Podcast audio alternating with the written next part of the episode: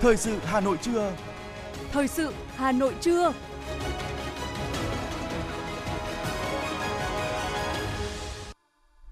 Quang Minh và Phương Nga xin được đồng hành cùng quý thính giả trong 30 phút của chương trình thời sự trưa nay, thứ sáu ngày 28 tháng 10 năm 2022. Chương trình có những nội dung chính sau đây.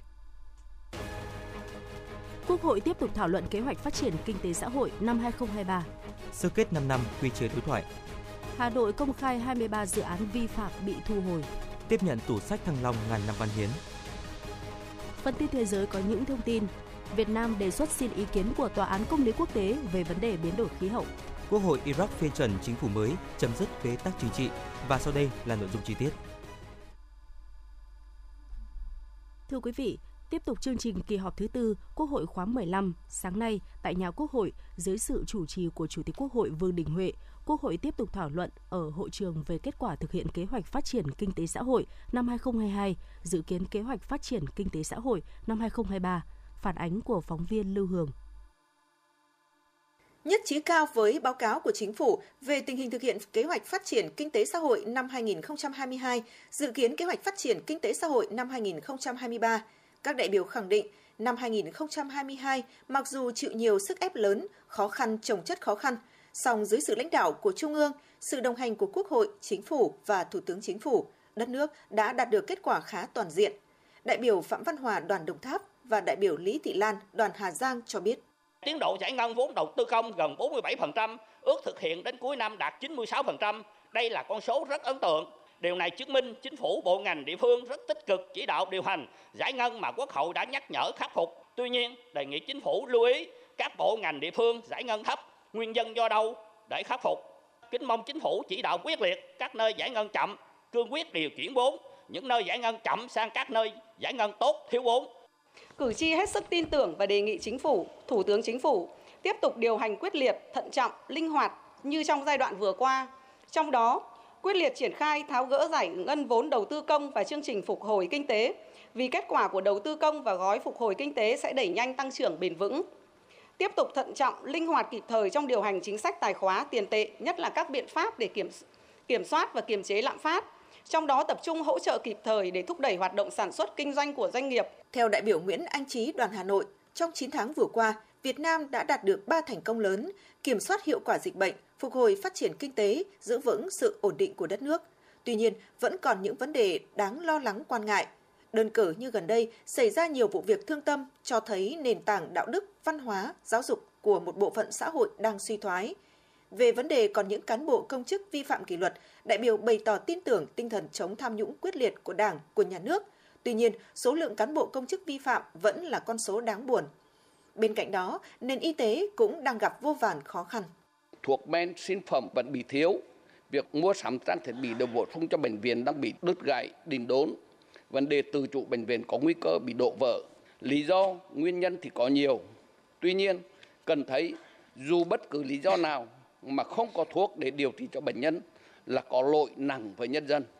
Bằng mọi giá, chúng ta phải giải quyết để chấm dứt tình trạng này. Rất mong chính phủ Bộ Y tế tập trung tháo gỡ vấn đề này. Trong đó điều quan trọng nhất là giao cho bệnh viện tự chủ thì phải cho họ được tự chủ, đặc biệt là tự chủ về tài chính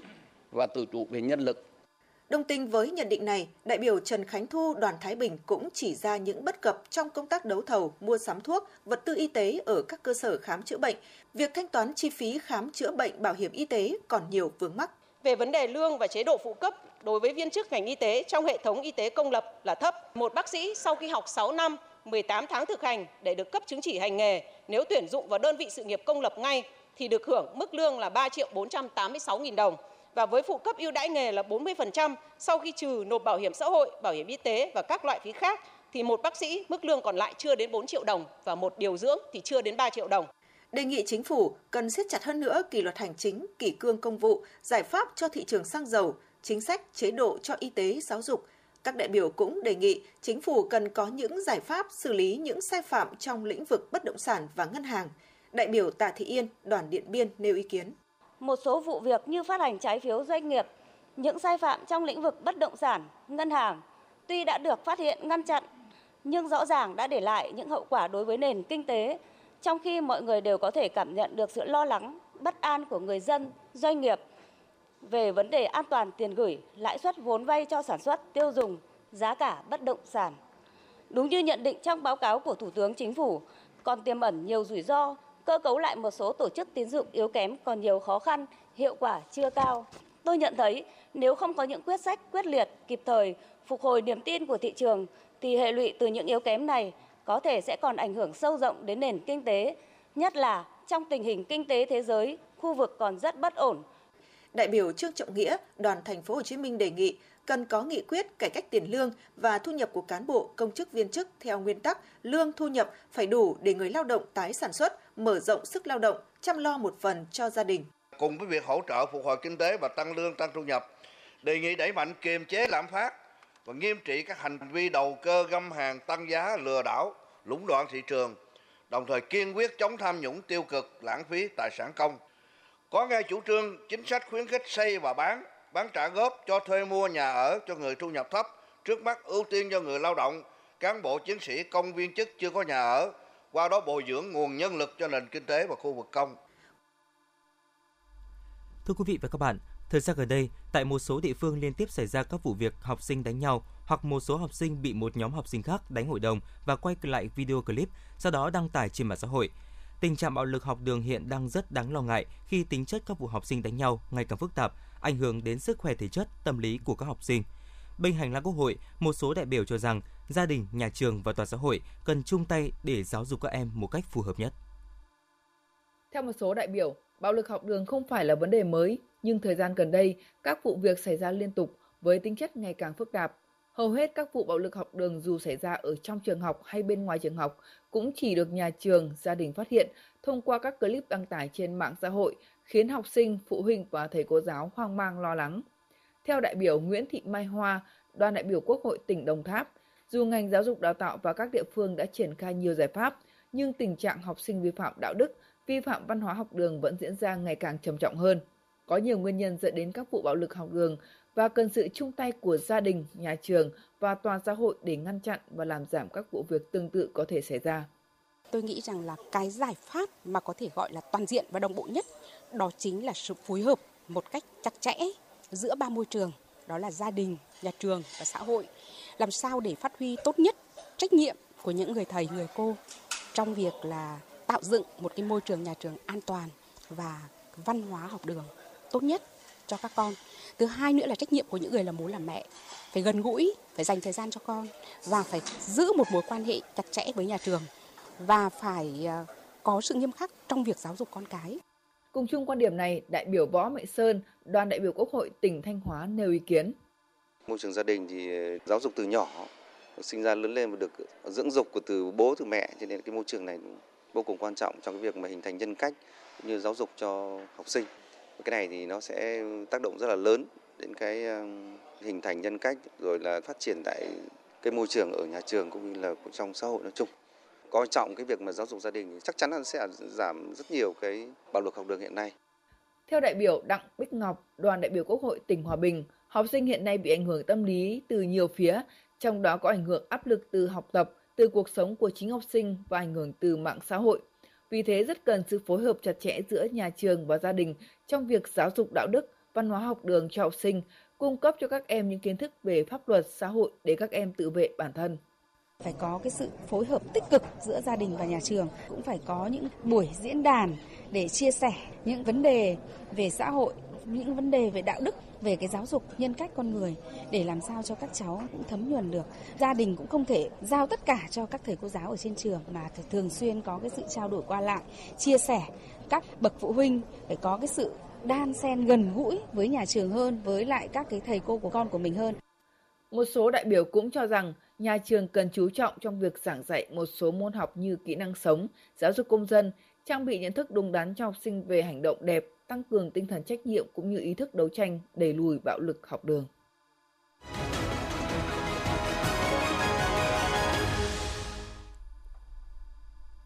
Thưa quý vị, sáng nay, Ủy viên Trung ương Đảng, Phó Bí thư Thường trực Thành ủy Nguyễn Thị Tuyến đã chủ trì hội nghị Thành ủy sơ kết 5 năm thực hiện quyết định số 2200 ngày 25 tháng 5 năm 2017 của Thành ủy ban hành quy chế tiếp xúc đối thoại trực tiếp giữa người đứng đầu cấp ủy, chính quyền các cấp với mặt trận Tổ quốc, các tổ chức chính trị xã hội và nhân dân trên địa bàn thành phố Hà Nội. Tham dự hội nghị có đại diện Ban dân vận Trung ương, các ủy viên Ban thường vụ Thành ủy,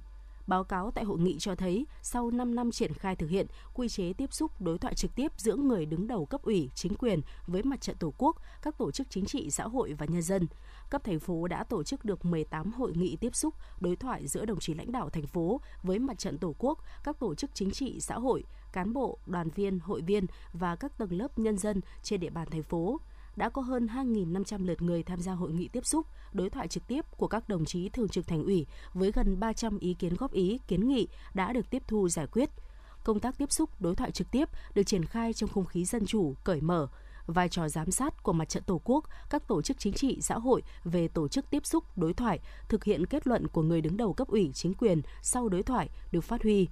việc thực hiện quyết định số 2200 của Thành ủy đã góp phần tuyên truyền, vận động nhân dân thực hiện tốt hơn các chủ trương đường lối của Đảng, chính sách, pháp luật của nhà nước, tạo đồng thuận cao trong thực hiện các nhiệm vụ chính trị trọng tâm của thành phố nhất là đã huy động được sức mạnh của cả hệ thống chính trị và nhân dân khi triển khai những nhiệm vụ khó khăn, phức tạp, điển hình trong công tác phòng chống đại dịch COVID-19 thời gian qua. Huyện Thạch Thất vừa tổ chức hội nghị tiếp xúc đối thoại giữa người đứng đầu cấp ủy chính quyền huyện với mặt trận Tổ quốc các đoàn thể chính trị xã hội và nhân dân năm 2022. Với tinh thần dân chủ, thẳng thắn và xây dựng, buổi đối thoại đã có 13 lượt ý kiến phát biểu với 31 nội dung, tập trung vào các lĩnh vực đất đai, giải phóng mặt bằng, quy hoạch đầu tư xây dựng, nông nghiệp, xây dựng nông thôn mới, nước sạch, vệ sinh môi trường, lĩnh vực văn hóa xã hội, công tác xây dựng Đảng, công tác cán bộ. Lãnh đạo Ủy ban nhân dân huyện đã ghi nhận những ý kiến của cử tri, giải đáp những vấn đề trong phạm vi thẩm quyền. Kết luận hội nghị, Bí thư huyện ủy Thạch Thất Trần Đình Cảnh khẳng định tổ chức đối thoại trực tiếp giữa người đứng đầu cấp ủy, chính quyền huyện với mặt trận Tổ quốc, các tổ chức chính trị xã hội và đại biểu nhân dân trên địa bàn là nhiệm vụ chính trị có ý nghĩa quan trọng, góp phần thực hiện nghị quyết Trung ương 4 về xây dựng chỉnh đốn Đảng và chỉ thị số 05 của Bộ Chính trị về học tập và làm theo tư tưởng, đạo đức, phong cách Hồ Chí Minh. Đồng chí yêu cầu các đơn vị có trách nhiệm liên quan tiếp thu các ý kiến kiến nghị, giải quyết nhanh hơn nữa những vấn đề đặt ra, đồng thời đề nghị các cấp ủy, các cấp ủy Đảng và chính quyền, cơ quan, đơn vị tiếp tục đổi mới phương thức lãnh đạo, chỉ đạo các cấp ủy, chính quyền với phương châm sâu sát, quyết liệt, hướng về cơ sở, nâng cao hiệu quả hoạt động đối thoại để giải quyết có hiệu quả, kịp thời những khó khăn vướng mắc, những vấn đề dân sinh bức xúc đặt ra, phát huy vai trò giám sát, phản biện xã hội, góp ý xây dựng Đảng, xây dựng chính quyền của mặt trận Tổ quốc và các đoàn thể chính trị xã hội và vai trò làm chủ của nhân dân gần 300 đại diện các đảng bộ tri bộ cơ sở trực thuộc đảng ủy khối các cơ quan thành phố đã tham dự khai mạc lớp bồi dưỡng nghiệp vụ, công tác kiểm tra giám sát, kỷ luật trong Đảng năm 2022, quán triệt quy định số 69 của Bộ Chính trị về kỷ luật tổ chức Đảng, đảng viên vi phạm. Đây là hoạt động thường xuyên của Đảng ủy khối các cơ quan thành phố về đào tạo, bồi dưỡng cán bộ công chức các nội dung được đề cập tại lớp tập huấn gồm quán triệt nội dung quy định số 69 ngày 6 tháng 7 năm 2022 của Bộ Chính trị về tổ chức kỷ luật Đảng, đảng viên vi phạm, một số điểm mới về công tác kiểm tra, giám sát và thi hành kỷ luật trong Đảng theo quyết định số 354 của Ủy ban Kiểm tra Trung ương công tác kiểm tra giám sát, thi hành kỷ luật của Đảng là nội dung đang được cấp ủy, đảng viên đặc biệt quan tâm. Tuy nhiên, nhận thức, phương pháp, trách nhiệm và kỹ năng nghiệp vụ về công tác kiểm tra giám sát, thi hành kỷ luật đảng của một số cấp ủy, ủy ban kiểm tra còn hạn chế, chưa đồng đều, thực hiện nhiệm vụ chưa đảm bảo quy trình hiệu lực, hiệu quả chưa cao. Nhằm nâng cao hiệu quả của công tác quan trọng này, lớp bồi dưỡng nghiệp vụ công tác kiểm tra, giám sát, kỷ luật trong Đảng do Đảng ủy khối các cơ quan thành phố Hà Nội tổ chức sẽ tiếp tục nâng cao kỹ năng nghiệp vụ cho các đối tượng phụ trách công tác kiểm tra Đảng của chi bộ cơ sở trực thuộc góp phần xây dựng tổ chức đảng trong sạch, vững mạnh, xây dựng đảng bộ khối các cơ quan thành phố gương mẫu, đi đầu. Qua 10 năm triển khai nghiêm túc, hiệu quả nghị quyết Trung ương 8 khóa 11, nhận thức của hệ thống chính trị, lực lượng vũ trang và nhân dân Nam Tử Liêm về nhiệm vụ bảo vệ Tổ quốc không ngừng được nâng cao. Trình độ khả năng sẵn sàng chiến đấu của lực lượng vũ trang từng bước được nâng lên, xử lý kịp thời, hiệu quả các tình huống quốc phòng, an ninh, có phần quan trọng giữ vững ổn định chính trị, tạo môi trường thuận lợi để thực hiện thắng lợi mục tiêu phát triển kinh tế xã hội nhanh, bền vững Nhấn mạnh yêu cầu tiếp tục triển khai thực hiện nghị quyết Trung ương 8, Thiếu tướng Nguyễn Xuân Yêm, Phó Chính ủy Bộ Tư lệnh Thủ đô Hà Nội đề nghị các cấp ủy Đảng quán triệt sâu sắc quan điểm Đại hội 13 của Đảng về nhiệm vụ bảo vệ Tổ quốc trong tình hình mới, kết hợp chặt chẽ với phát triển kinh tế xã hội, với củng cố quốc phòng an ninh và giải quyết các vấn đề xã hội ở địa phương. Đồng thời đẩy mạnh tuyên truyền, giáo dục, nâng cao ý thức, nhận thức, cảnh giác cho các tầng lớp nhân dân, xây dựng nền quốc phòng toàn dân, thế trận an ninh nhân dân vững chắc.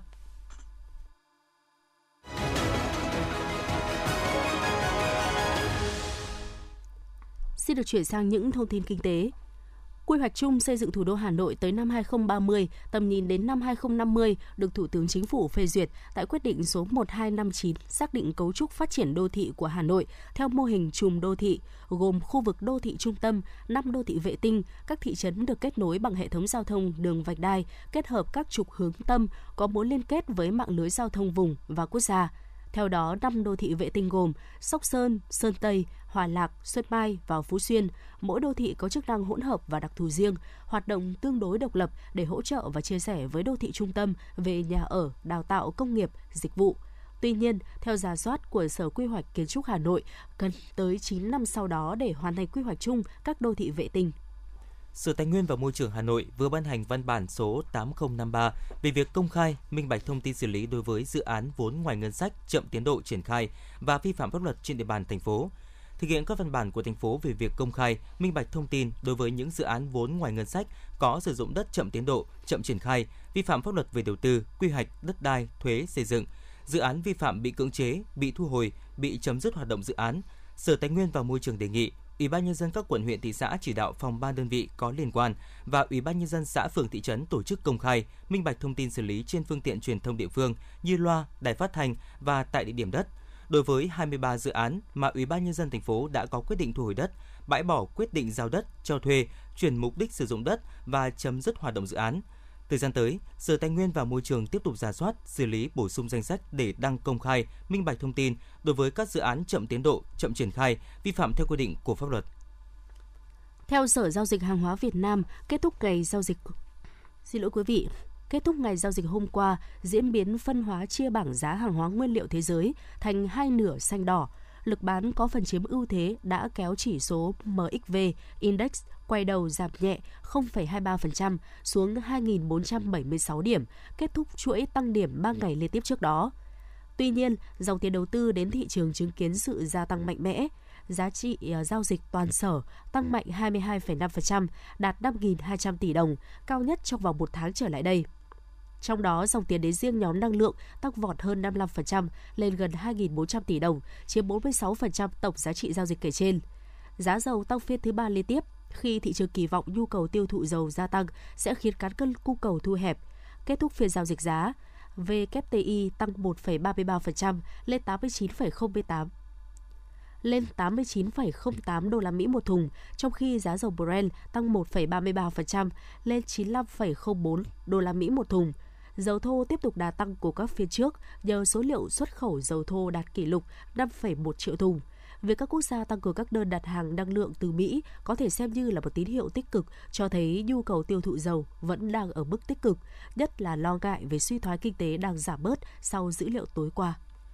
Thưa quý vị, hơn 3 năm vừa qua, chương trình ô cốp đã được triển khai đồng bộ, lan tỏa rộng khắp ở tất cả các địa phương. Đến nay, Hà Nội đã có 1.649 sản phẩm ô cốp được công nhận, trong đó ngành thực phẩm có 1.071 sản phẩm, đồ uống có 35 sản phẩm, thảo dược có 17 sản phẩm, thủ công mỹ nghệ có 492 sản phẩm, vải và may mặc có 34 sản phẩm. Theo kế hoạch, năm 2022, các quận huyện thị xã trên địa bàn thành phố đăng ký đánh giá và phân hạng 488 sản phẩm. Đến nay, Hội đồng đánh giá phân hạng sản phẩm ô cốp cấp huyện và thành phố đã tiến hành đánh giá được 78 sản phẩm của các huyện Quốc Oai, Bắc Từ Liêm, Hoàn Kiếm và Ba Vì. Song song với việc phát triển sản phẩm, thành phố cũng đã tổ chức nhiều hội trợ, tuần hàng, phát triển kênh phân phối trên sàn thương mại điện tử, livestream để các chủ thể tiêu thụ sản phẩm. Cục chăn nuôi Bộ Nông nghiệp và Phát triển Nông thôn cho biết, hiện nay chăn nuôi lợn chiếm trên 60% giá trị ngành chăn nuôi. Việt Nam là quốc gia chăn nuôi và tiêu thụ thịt lợn lớn thứ hai châu Á sau Trung Quốc – Đến nay, tổng đàn lợn cả nước có khoảng 28 triệu con, tăng 8,8% so với cùng thời điểm năm 2021. Sản lượng thịt lợn hơi xuất chuồng 9 tháng ước đạt 3.232,7 nghìn tấn, tăng 5,8% so với cùng kỳ năm trước. Đặc biệt đến nay, ngành chăn nuôi lợn tại Việt Nam đang chuyển dịch từ chăn nuôi quy mô nhỏ sang chăn nuôi hộ quy mô lớn, tập trung hình thành các chuỗi giá trị chăn nuôi. Năm 2011, cả nước có khoảng 4,13 triệu nông hộ chăn nuôi lợn. Đến nay, cả nước chỉ còn dưới 2 triệu nông hộ chăn nuôi lợn. Các doanh nghiệp chăn nuôi lớn trong nước đang xây dựng và từng bước hình thành hệ thống trang trại liên kết chuỗi, kiểm soát dịch bệnh, đạt giá trị kinh tế cao.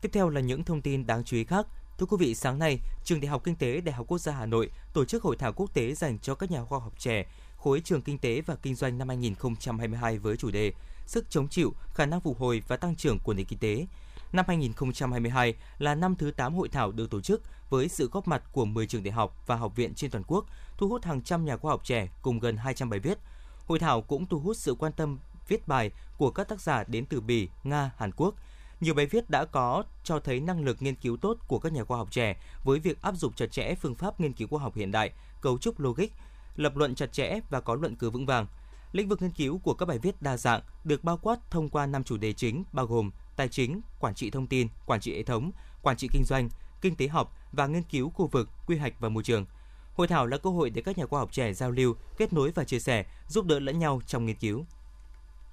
được sự ủy quyền của lãnh đạo Ủy ban nhân dân thành phố, Sở Thông tin và Truyền thông và Nhà xuất bản Hà Nội tổ chức trao tặng bộ sách thuộc tủ sách Thăng Long ngàn năm văn hiến giai đoạn 2 cho trường quân sự Bộ Tư lệnh Thủ đô. Phát biểu tại chương trình trao tặng, đồng chí Nguyễn Thị Mai Hương, Phó Giám đốc Sở Thông tin và Truyền thông thành phố Hà Nội cho biết, dự án tủ sách Thăng Long ngàn năm văn hiến gồm hai giai đoạn 1 và 2 là công trình văn hóa có giá trị nghiên cứu về chính trị, văn hóa, kinh tế, quân sự, ngoại giao, khái quát đầy đủ các lĩnh vực tinh thần của Thăng Long Hà Nội – Dự án tủ sách được Ủy ban nhân dân thành phố giao nhà xuất bản Hà Nội là chủ đầu tư. Đại diện nhà trường tiếp nhận những cuốn sách quý và nhấn mạnh đây là hoạt động hết sức ý nghĩa đối với nhà trường, cung cấp nguồn tư liệu quý giá để cán bộ, giáo viên, học viên có dịp siêu tầm, nghiên cứu tìm hiểu sâu sắc hơn về truyền thống lịch sử, giá trị văn hóa của Thăng Long xưa, Hà Nội nay. Công ty cổ phần vận tải đường sắt Hà Nội vừa cho biết, đường sắt đang áp dụng chương trình ưu đãi giảm giá vé tàu nguyên toa, nguyên khoang đối với các đoàn tàu chạy trong thời gian từ ngày 1 tháng 11 đến ngày 28 tháng 12. Cụ thể, hành khách mua nguyên phòng khoang 4, khoang 6 được giảm 10% giá vé, mua nguyên toa được giảm 15% giá vé. Chương trình áp dụng đối với các đoàn tàu chạy trên những tuyến đường sắt. Khu vực phía Nam từ ngày 1 tháng 11 đến ngày 30 tháng 11 Công ty cổ phần vận tải đường sắt Sài Gòn cũng sẽ triển khai chương trình kích cầu 4.600 vé giảm giá 30% đối với hành khách đi trên những đoàn tàu do đơn vị quản lý. Theo đó, chương trình áp dụng đối với hành khách mua vé trước 3 ngày tàu chạy trở lên. Theo báo cáo mới nhất của Trung tâm Kiểm soát Bệnh tật Hà Nội, tính đến ngày 23 tháng 10, toàn thành phố ghi nhận 8.481 ca mắc sốt xuất huyết, tăng gấp 3,2 lần so với cùng kỳ năm ngoái trong đó có 12 ca tử vong tại các quận huyện Thanh Oai, Thanh Trì, Hà Đông, Phú Xuyên, Đan Phượng, Ba Đình và Long Biên. Theo nhận định của Trung tâm Kiểm soát Bệnh tật Hà Nội, trong năm 2022, tình hình dịch bệnh sốt xuất huyết có xu hướng gia tăng nhanh và tăng vượt mức trung bình giai đoạn 2019-2021. Đến nay, toàn thành phố ghi nhận 720 ổ dịch, hiện tại còn 156 ổ dịch đang hoạt động. Phó Giám đốc Trung tâm Kiểm soát Bệnh tật Hà Nội Khổng Minh Tuấn dự báo đỉnh dịch sốt xuất huyết có thể rơi vào trung tuần tháng 11. Do đó, Trung tâm Y tế các quận huyện thị xã cần tăng cường giám sát, phát hiện sớm, cảnh báo tư vấn điều trị cho các bệnh nhân mắc bệnh kịp thời. Đồng thời, Trung tâm Y tế các quận huyện thị xã cần tăng cường công tác giám sát, phát hiện sớm dịch bệnh sốt xuất huyết tại các cơ sở điều trị và tại cộng đồng để khoanh vùng xử lý ổ dịch sớm nhất.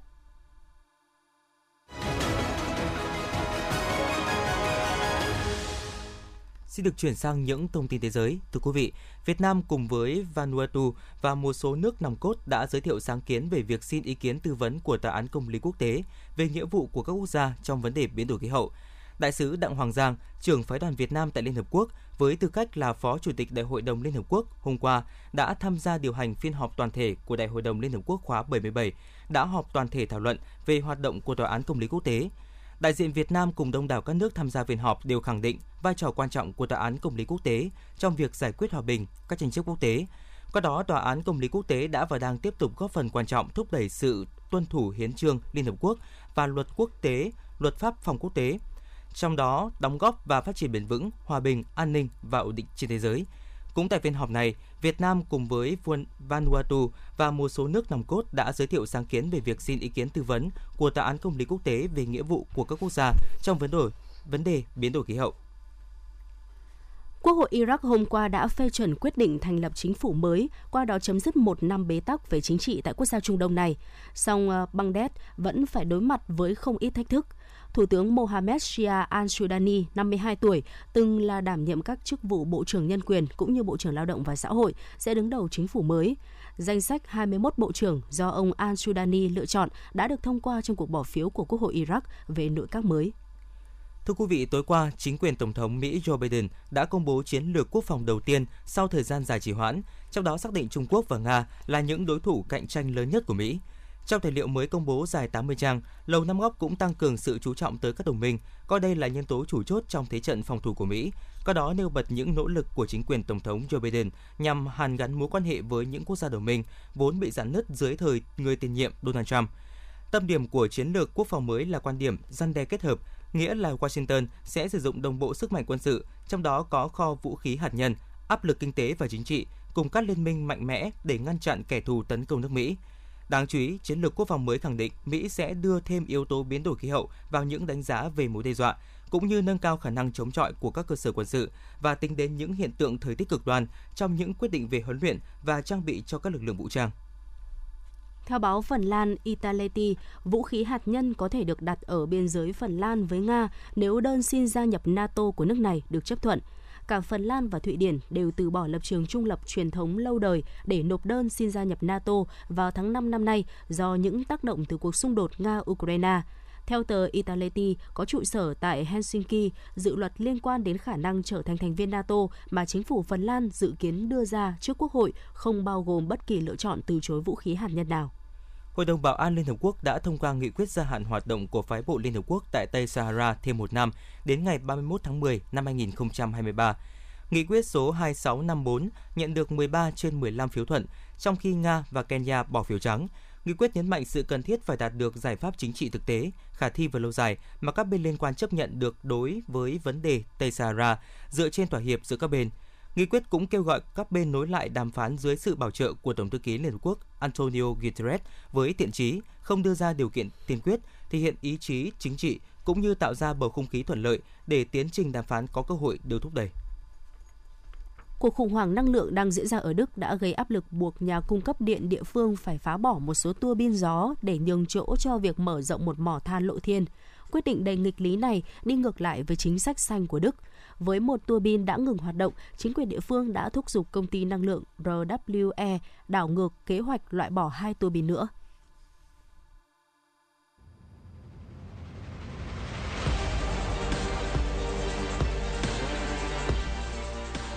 Bản tin thể thao Bản tin thể thao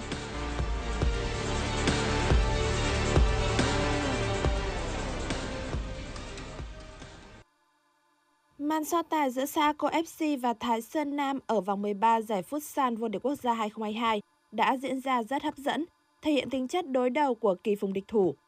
Tuy nhiên liên tiếp các pha dứt điểm đến từ các cầu thủ hai đội đều không trúng đích. Trận đấu kết thúc mà không có bàn thắng nào được ghi. Saco FC tiếp tục xây chắc ngôi đầu với 27 điểm, đồng thời vẫn giữ khoảng cách 2 điểm nhiều hơn so với đội nhì bảng Thái Sơn Nam. Ở trận đấu gặp Thái Sơn Bắc, Savinet Khánh Hòa bất ngờ là đội mở điểm trước ngay ở phút thứ 10 sau pha lập công của Nguyễn Minh Tuấn. Tuy nhiên, 3 phút trước khi hiệp một khép lại, đại diện đến từ thủ đô ghi liền hai bàn thắng do công của Nguyễn Văn Tuấn và tình huống phản lưới nhà của thủ môn Hữu Phúc. Tới gần cuối hiệp 2, Thái Sơn Bắc ghi liền 3 bàn thắng. Lần lượt Hoàng Sĩ Linh, Nguyễn Thành Tín và Ngọ Minh Hiếu đã điền tên lên bảng tỷ số ấn định chiến thắng 5-1 cho Thái Sơn Bắc. Với kết quả này, đội bóng thủ đô nâng tổng điểm lên con số 21, tạm lấy lại vị trí thứ ba đã mất vào tay của Sài Gòn FC và còn thi đấu ít hơn một trận. Tại lượt trận thứ 5 vòng bảng Europa League, Arsenal thi đấu chủ động và có thế trận lấn lướt trước PSV Eindhoven. Thế nhưng trên sân nhà, đại diện bóng đá Hà Lan mới là bên có được bàn mở tỷ số trước ở phút 55 nhờ công của Vermeer. Chỉ 8 phút sau, Eindhoven đã có được bàn thứ hai khi lúc De Jong ghi tên mình lên bảng điện tử. 2-0 cũng là tỷ số cuối cùng của trận đấu. Kết quả này giúp đội nhì bảng Eindhoven thu hẹp cách biệt với Arsenal xuống còn 2 điểm và chính thức giành suất còn lại vào vòng knock-out sớm một vòng đấu. Một đại diện khác của bóng đá Anh là Manchester United có cuộc tiếp đón Sheriff trên sân Old Trafford. Lần lượt Diogo Dalot, Marcus Rashford và Ronaldo là những người lập công cho đội bóng thành Manchester. Với chiến thắng 3-0, Manchester United có 12 điểm, kém Real Sociedad 3 điểm. Cả Manchester United và Real Sociedad đều có vé đi tiếp, nhưng ngôi nhất bảng sẽ được xác định sau lượt trận cuối cùng, khi hai đội so tài trực tiếp với nhau. Ở chuyến hành quân đến sân của Lazio, Gustav Isaksen đã nhanh chóng mở tỷ số cho Midtjylland ngay ở phút thứ 8. Thế nhưng chỉ chưa đầy 30 phút sau, đội chủ nhà đã có được bàn gỡ nhờ công của Milinkovic Savic. Sang hiệp 2, tới lượt Pedro ghi tên mình lên bảng điện tử ở phút 58, mang về chiến thắng với tỷ số 2-1 cho Lazio. Kết quả này đưa Lazio lên vị trí đầu bảng F, hơn chỉ 3 điểm với chính Midtjylland đang xếp cuối bảng và khiến cục diện bảng đấu này cùng hai suất đi tiếp chỉ có thể được phân định trong lượt trận cuối. Dự báo thời tiết khu vực Hà Nội chiều và tối ngày 28 tháng 10. Tại khu vực trung tâm thành phố Hà Nội, thời tiết chiều nắng, đêm không mưa, nhiệt độ từ 26 tới 30 độ C. Quý vị và các bạn vừa nghe chương trình thời sự của Đài Phát thanh và Truyền hình Hà Nội. Chỉ đạo nội dung Nguyễn Kim Khiêm, chỉ đạo sản xuất Nguyễn Tiến Dũng, tổ chức sản xuất Xuân Luyến, chương trình do biên tập viên Minh Thơm, phát thanh viên Quang Minh Phương Nga và kỹ thuật viên Duy Anh thực hiện. Hẹn gặp lại quý vị và các bạn trong chương trình thời sự lúc 19 giờ tối nay. Thân ái chào tạm biệt.